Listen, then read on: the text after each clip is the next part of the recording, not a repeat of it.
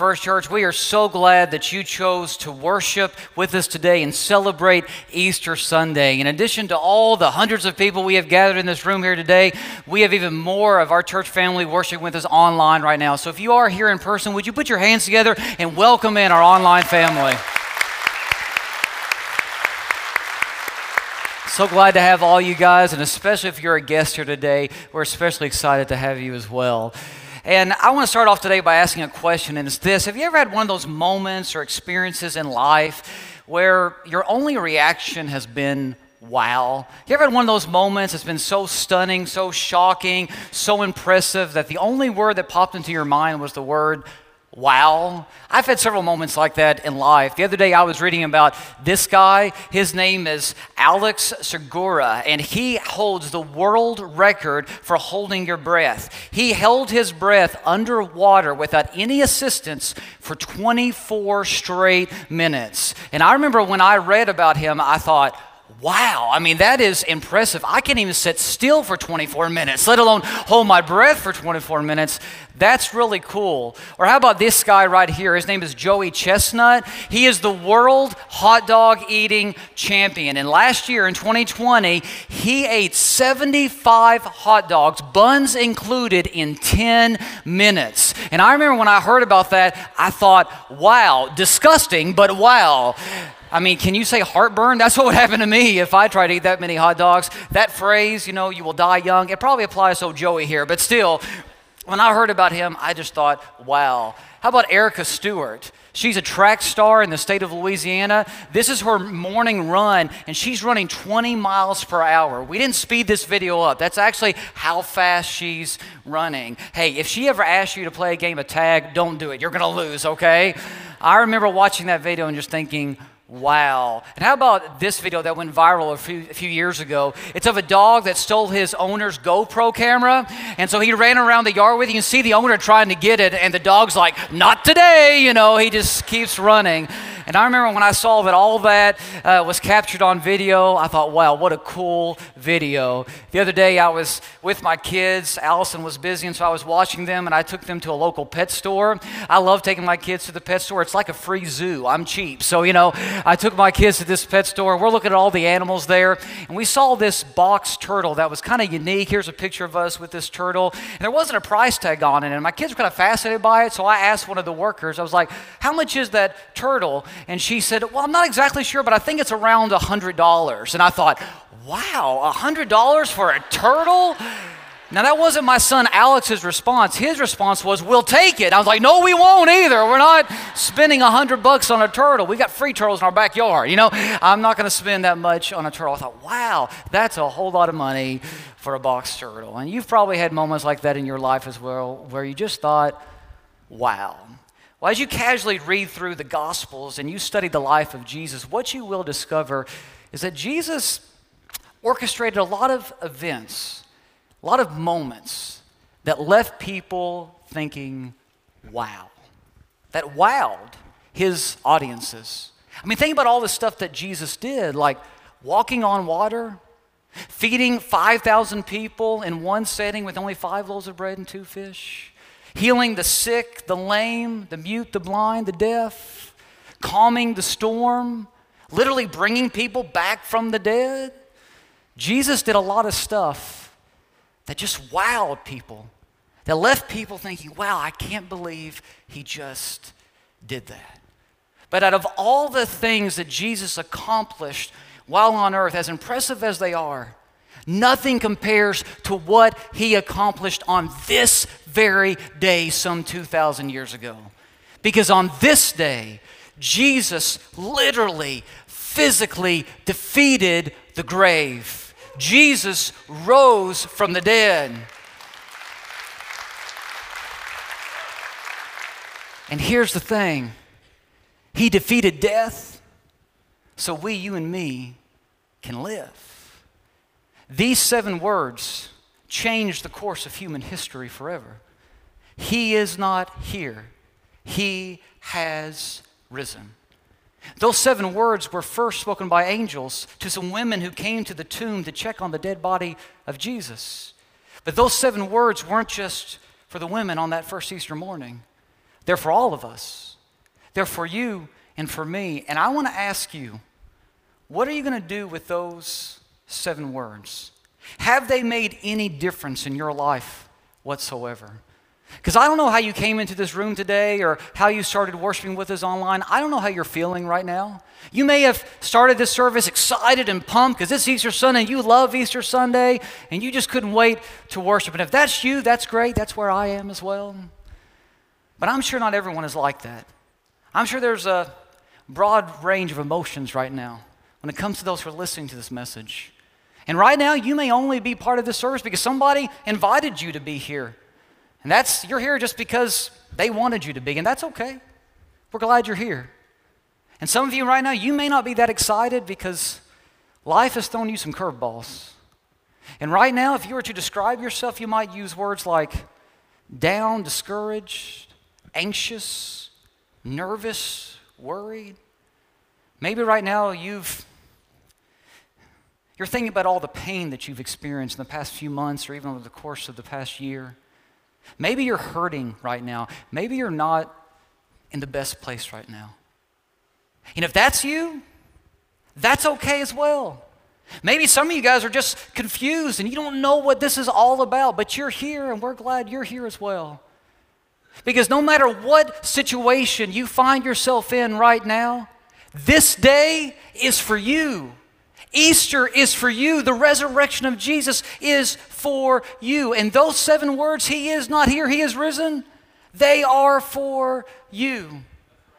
Listen to what we can have when we decide to follow Jesus. The Bible says this in 1 Peter says, We were born again to a new life and have a hope that never dies. This hope is ours because Jesus was raised from the dead. Did you catch what the Bible says here? It says that when Jesus is our Lord, when we are born again, we can have a hope that never dies.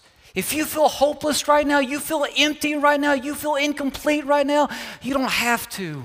When you make Jesus your Lord, He can resurrect your life. You see, if you don't hear anything else I say today, I want you to hear this. Because of Jesus, because He defeated death, we can live with hope.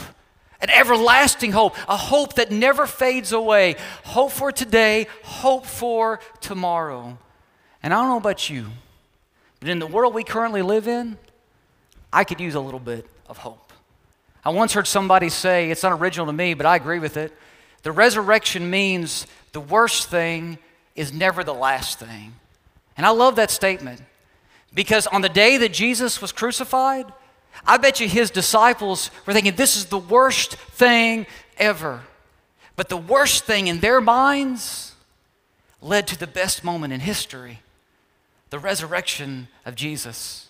And here's the thing the same can be true for you. What God did for Jesus, He wants to do for you.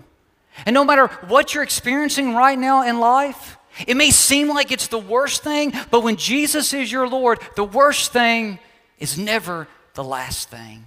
He gets the final say over your life. Listen to what the Bible says about Jesus. It says, But God set him free from death and raised him to life. Death could not hold him in its power. I love that. Did you catch that? Even death couldn't keep Jesus down. See, in our world's mindset, there is nothing more final than death. Death is it. There is nothing more final than death. And yet, even death could not keep Jesus down. He defeated death. And what the Bible is telling us is that if He can defeat death, He can defeat anything in this world.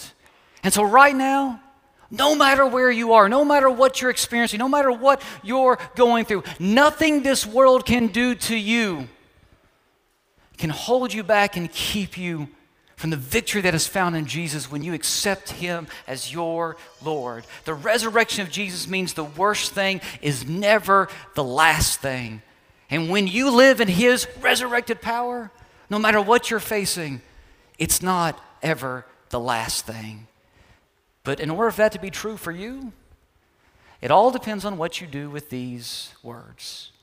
He is not here, He has risen. Because here's the thing we could get together every Easter and we can wear our pastel colors and go to brunch with our family afterwards and we can pass out baskets to our kids with candy in it and take photos of our family and all that good stuff. There's nothing wrong with any of that. We can do that every single year and we can celebrate a holiday and even remember an historical account historical moment in history but miss the real meaning of these seven words because i think even though there's nothing wrong with all the stuff that i just mentioned the resurrection of Jesus is so much bigger than that. It shouldn't be limited to that. Jesus came to resurrect your life. Jesus defeated death so that you could live. He defeated death to resurrect you. And so, my question is will you let him today? You know, one thing I love about the narratives that talk about Easter in Scripture is that in the immediate moments following Jesus' resurrection, you know who he first appeared to? He appeared to common, normal, everyday, average people like you and me. See, if I was Jesus and I was coming back from the grave, you know what I would have done? I would have first appeared to Pilate, you know, the governor who had sentenced me to death. I would have appeared to him. I would have knocked on his front door and said, Hey, I'm back. Or I would have gone to, you know, like the Jewish leaders and I would have appeared to them and said, Hey, thought you got rid of me, but you didn't. Scared them to death. That's what I would have done. But that's not what Jesus isn't a good thing. I'm not Jesus, you know? No, Jesus, when he first came back, he didn't appear to the Roman emperor or government officials or the elite of society or the religious rulers.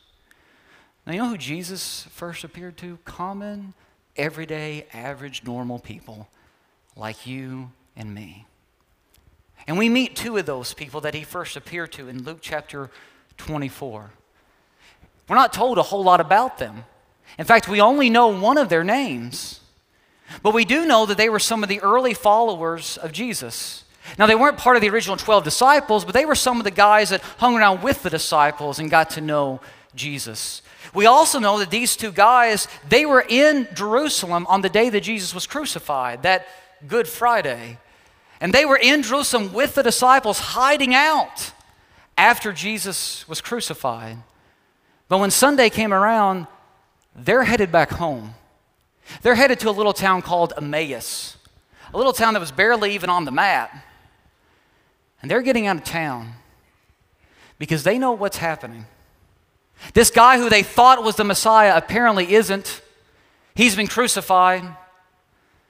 And the leadership, the Jewish leadership, the Roman authorities, they might be after his followers next. So they're leaving Jerusalem to head back home. Now, here's the interesting thing these two guys, before they headed home, they got word that the tomb was empty. See, like I said, they kind of hid out with the disciples that Friday night and Saturday they couldn't go anywhere because it was a Sabbath and you weren't allowed to travel. But then Sunday morning came around, and before they left, the women came back from the tomb who had just tried to go and anoint Jesus' body with spices, but he wasn't there. They came back and they said, Listen, this is what the angels told us. The angels said to us, Why do you look for the living among the dead? He is not here, he has risen. And these women, they run back to tell the other followers of Jesus the tomb was empty, Jesus was gone. We saw angels sent from God. But apparently, this news was too good to be true because the Bible goes on to say that the men who were left behind, when the women came back and told them this, they said, But they did not believe the women because their words seemed to them like nonsense. Now, there's probably some application here for us, especially us men in the room today, that we need to listen to our wives when they tell us stuff, but that's a sermon for a different day. I'm not going to even touch that right now, but still, there probably is some application here.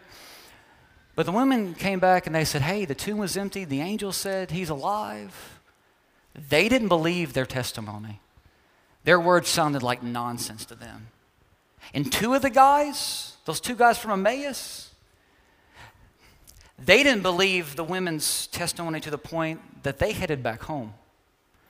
They didn't even wait around to see if what they said could possibly be true.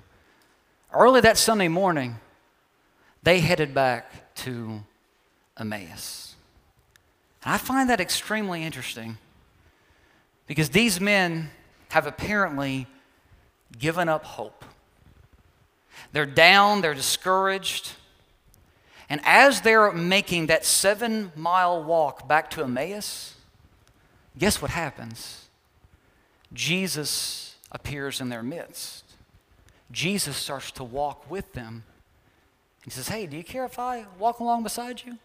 Here's what the Bible says it says, Jesus himself came up and walked along with them, but they were kept from recognizing him. Apparently, Jesus is messing with some people just a little bit, but there's, there's a point to this. He asked them, What are you discussing together as you walk along? They stood still, their faces downcast. I bet you these men didn't even look up. They don't know it's Jesus. This is just a stranger who walks up with them and says, Can I walk along with you guys? And they say, Sure. But I bet they don't even look at him because they're discouraged. They're down. They've given up hope. They probably don't even make eye contact with him. I can just imagine their body language. Their heads are down, their, their shoulders are shrugged. They, they don't know what to do.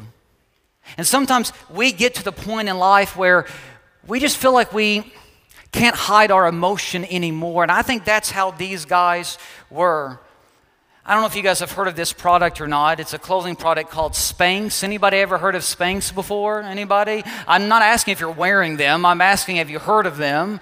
Okay, some of you apparently have. And basically, this is a clothing product that promises to help you hide some of the physical realities that you want to hide, if you know what I'm saying. And so they actually make these for men and women. And I was in a store a few years ago and I saw this is a shirt made for men. And I thought, I got to try this out. I got to see if this really works, make me look better than what I actually look. So, anyway, I bought this and I went home and I tried it on. And let me tell you something.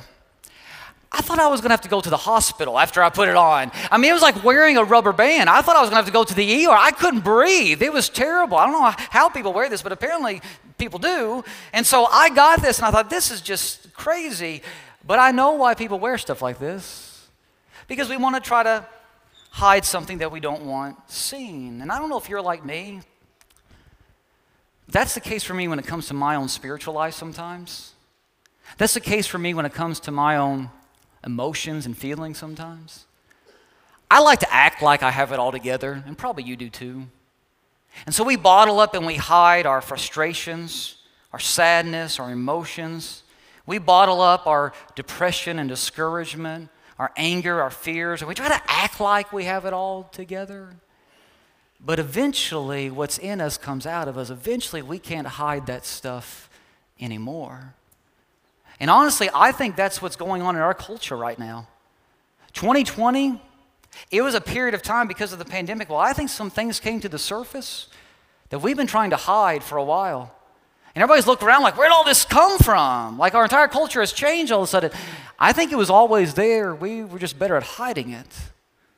And now all this stuff has come to the surface because after a while, you just can't hide it anymore. And I think that's where these guys were on the road to Emmaus. They're so sad, they're so down, they're so discouraged, they're so disappointed, they can't hide it. When this stranger who they don't know is Jesus, when he walks up to them, they don't fake a smile, they don't even try. They don't try to put on a show for him. He knows right away they're discouraged. You can tell it by their body language. And so Jesus asked them, What are you guys talking about? And I love how they respond says one of them, named Cleopas, good old Cleo here, Cleo asked him, Are you only a visitor to Jerusalem and do not know the things that have happened there in these days? What things? He asked. See, good old Cleo, he says, Have you been living under a rock? I mean, are you for real? Are you serious? Do you really not know what's been going on? Everybody's talking about it. And I think Jesus is still playing with them here a little bit, messing with them just a little bit in a good way. And he says, What things? You tell me. He wants them to express what they're feeling right now. And this is how they respond. About Jesus of Nazareth, they replied. He was a prophet, powerful in word and deed before God and all the people. The chief priests and our rulers handed him over to be sentenced to death, and they crucified him. But we had hoped, and pause right there. Notice the past tense. We had hoped. They've given up hope. We had hope that he was the one who was going to redeem Israel, that he was the Messiah. And what is more, it is the third day since all this took place. In addition, some of our women amazed us. They went to the tomb early this morning but didn't find his body. They came and told us that they had seen a vision of angels who said he was alive. Then some of our companions went to the tomb and found it just as the women had said, but him they did not see. See, these guys, they've given up. That phrase, those three words, we had hope, that's what stands out to me. We had hoped he was the one we were waiting for. We had hoped he was our long awaited king. We had hoped he was our Messiah, but we know that's not true anymore. That's how they're feeling. And here's the thing I could understand if they had given up hope if they hadn't heard the testimony of the women. If they had left town before the women came back from the tomb. But here's the thing they've already heard the testimony of the women. They've already heard that the women saw angels and that the stone was rolled away and the tomb was empty and Jesus wasn't there. And you might be asking, well, why wouldn't they at least wait around to see if it was even a possibility that it was true? Let's put ourselves in their shoes for a second. These guys, all their lives, had waited and longed for this Messiah to come. And out of nowhere, Jesus of Nazareth comes on the scene. And he's wowing everybody. I mean, he's doing miracles left and right. And he is calming storms and walking on water. He is feeding 5,000 people at a time. And he is healing the lame and the sick and all those who have infirmities. I mean, Jesus is going through the towns and he's the most popular figure around. And not only that, he teaches in a way like they had never heard before. And he's hanging out with people that other, others don't hang out with. I mean, he's hanging out with the outcasts of society, prostitutes and tax collectors and zealots and rebels and other notorious sinners. He's hanging out with these people, adding value to their lives. And over a three year period, this grassroots movement is building and growing as people are ready to make him their king. And so they enter into Jerusalem. People are waving palm branches and they're shouting, Hosanna, blessed is he who comes in the name of the Lord. They're ready for Jesus to take his rightful throne. And then, before anybody realizes what's going on, Jesus is arrested. Roman soldiers strip him naked. He's beaten and punched. He's flogged, whipped. put a crown of thorns on his head. They take six inch spikes, nails, put them in his hands and his feet, nail him to a cross. And then within a few hours, he dies. He's brutally executed. These two men on the road to Emmaus, they had seen people be crucified before. Rome did it a lot. It was Rome's way of keeping the foreigners that lived among them under control. These two men from Emmaus, they had seen a lot of people crucified and you didn't come back from that. They believed Jesus was dead. So, what does Jesus do? Jesus basically says to them, Haven't you guys been paying attention to what the prophets said about the Messiah? I think you've got the wrong idea of the Messiah. Weren't you paying attention in Sunday school and children's church growing up? Don't you remember what the scripture says about the Messiah? And then the passage goes on to say, in beginning with Moses and all the prophets, he explained to them what was said in all the scriptures concerning himself. In other words, Jesus goes all the way back to the book of Genesis and goes all through the Old Testament and explains who the Messiah was supposed to be and what he was supposed to do. Could you imagine listening to that sermon? I mean, for this seven mile walk, they get a sermon from Jesus. How cool would that have been? And then they eventually get to Emmaus. And on their way, as Jesus is teaching them, the Bible says that their hearts were burning inside them because they were starting to get it. They were starting to understand that they had misunderstood who the Messiah was supposed to be. And so they get to Emmaus. And the Bible says that Jesus acted as if he were going further. Emmaus isn't his last stop. He's not going to stop there, he's going to keep going. But they urged him strongly, Stay with us, for it is nearly evening the day is almost over. So he went in to stay with them. See, you didn't travel at night in this day and age. It was too dangerous. There were robbers and bandits and thieves. You didn't travel at night. And so they look at Jesus again. They still don't know who he is. They're like, hey, you don't need to travel at night. Stay here with us. And they respected him already because they can see he's a great teacher of God's word. Like, why don't you stay with us for the night? And then in the morning, you can go on wherever you were planning on going. So Jesus agrees. He accepts their invitation and he eats a meal with them. And here's the thing apparently, they make him the host of the meal because Jesus is the one who breaks bread with them. And what's cool is, as Jesus is breaking bread, something happens. It says, when he was at the table with them, he took bread, gave thanks, broke it, and began to give it to them, these two men. Then, then, as he broke bread, their eyes were open and they recognized him, and he disappeared from their sight. In the moment of him breaking bread, they recognize finally who he is, and then Jesus is gone. And we'll talk about that here in just a second, where he went. But why is it that it was this moment that they recognized Jesus? Why now? Well, maybe it was supernaturally revealed to them. That's possible. The Bible doesn't say that, but that's possible. Uh, maybe it was something Jesus said. He gave a hint to his identity. That's possible. Again, the Bible doesn't say that either, but it's possible. Maybe it was in his prayer, you know, as he prayed, they thought, man, only Jesus prays like that. I don't know. It's possible.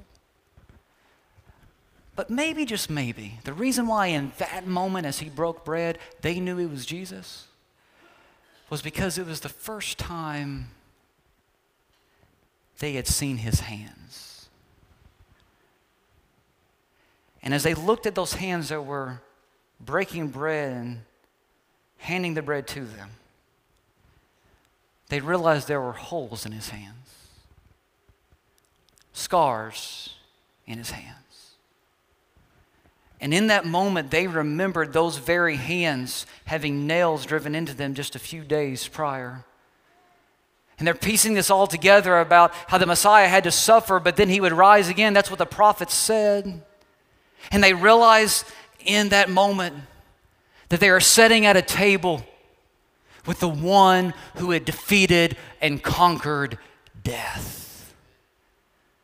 And then Jesus is taken from them. And I love what happens next. It says, they got up and they returned at once to Jerusalem. What? They just made a seven mile walk from Jerusalem. They couldn't wait to get out of Jerusalem. They were running from Jerusalem and now they're running back to Jerusalem? Why? It says, There they found the eleven and those with them assembled together and saying, It is true, the Lord has risen what happened to not traveling at night because it's dangerous? That didn't seem to matter anymore. You know why? Because Jesus is alive, and when you know the one who conquered death, our earthly fears assume their proper size. They weren't scared of thieves and robbers anymore. They weren't scared of the Jewish leaders anymore. They weren't scared of the Roman officials anymore. They knew the one who had defeated death, and nothing else mattered anymore like it used to. You see, the hope of the resurrection changes everything. And I want you to know today Jesus won, He defeated death. He is alive, and He today holds the keys of death and Hades, and He can resurrect your life today. And it doesn't matter what you've been experiencing, it doesn't matter what pain you've experienced, what fear you've experienced. It doesn't matter what your sin has done to you, what sins you've committed, what temptation you're dealing with. It doesn't matter what's happened in your past. It doesn't matter what you've done or what's been done to you. I'm telling you, nothing that you've experienced in this life is final when you know the one who has defeated the grave.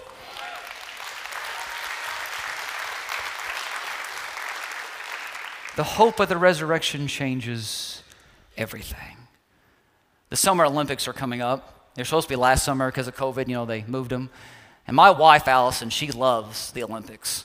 She watches them every four years or so, and she even watches the Winter Olympics as well. She's glued to the TV while it's on. And a few years ago, we were watching the Winter Olympics in Vancouver, and we were fascinated by Shaun White. You guys may know about him. He's an Olympic snowboarder. He's won three gold medals, and he's just very impressive. And I remember watching him in 2010 in the Vancouver Olympics and just being so impressed by him. And what was cool is he was he was doing the, the half pipe. That's where he was trying to get his gold medal.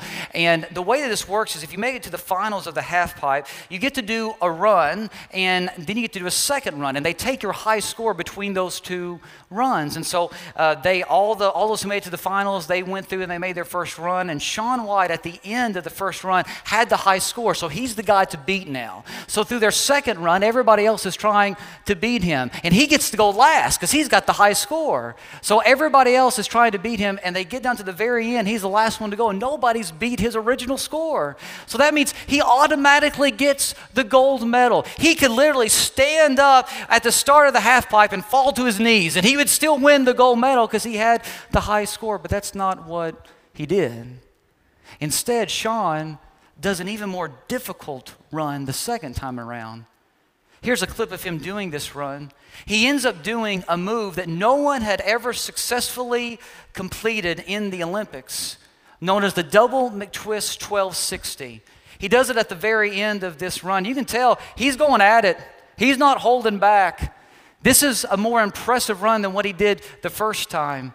And then finally, when he gets down to the end, this is when he does this famous move that, like I said, had never been successfully done in the, in the Olympics. And here it is the double McTwist 1260, and he nails it. Now, I really don't know why that's that impressive. I've done that before just not on purpose, but still. But why is it that he attempted a more difficult run the second time through? Because he knew he had already won. And here's the thing when you know you've won, it changes everything. It changes your perspective. It changes your outlook, it changes your focus, it gives you confidence. You see everything differently because you know no matter what happens, they can't take the victory away from you. And that's how these guys on the road to Emmaus feel. They're not worried about bandits and thieves and robbers. They're not worried about the Roman government. They're not worried about the Jewish leaders because they know Jesus has won and they're on his side. And they know that no one can defeat the one who defeated death. So the stuff that used to matter doesn't matter anymore. And what's cool is when they get back to the other disciples, they're there meeting with them and telling them everything that they had just experienced. And all of a sudden, Jesus, remember I said he disappeared from them? Jesus reappears in their midst as they're telling the other disciples about what they just experienced. And the other disciples are scared to death.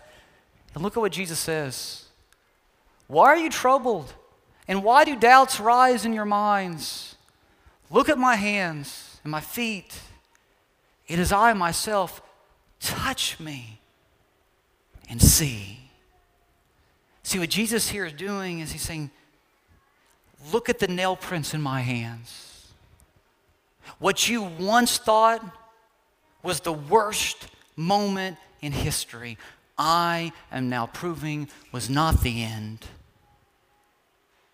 and it ended up being the best moment in history because I took the worst and turned it into the best. And in this moment, he is proving to his disciples, proving to the world that death lost, life won through him, and what seemed like the worst thing was not the last thing. See, Jesus defeated death so he could resurrect your life. And no matter what you're experiencing and going through right now, it may seem like the worst thing. But when Jesus is your Lord, what seems like the worst thing is never the last thing. So, what's our challenge today? If you already are a follower of Jesus, live the resurrected life because when you know the one who defeated death, it changes everything. Live like he's alive. today. But if you're not a follower of Jesus, you've never accepted him as your Lord, here's the invitation. In just a little bit, at 12:30 today, we're going to have baptisms here in this room. You don't have to be signed up. You can hang around. You can stay for those baptisms.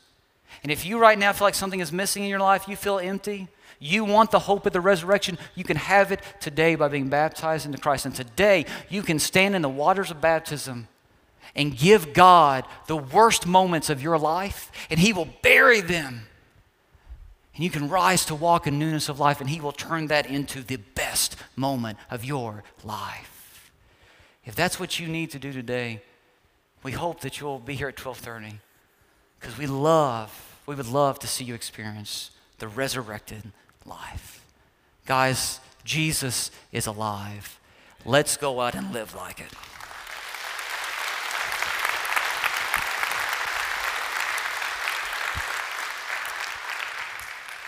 Would you pray with me? Father, I thank you so much for today and this Resurrection Sunday where we celebrate your Son and how he defeated the grave. And we just pray that we can go out and we will live the resurrected life because we know you have won. And Father, we don't have to figure out who's victorious. We know the answer. We just have to decide whose team we're on. Father, I'm so grateful to be on your son's team. May we go out and show the world what life looks like. In the name of Jesus, I pray. Amen.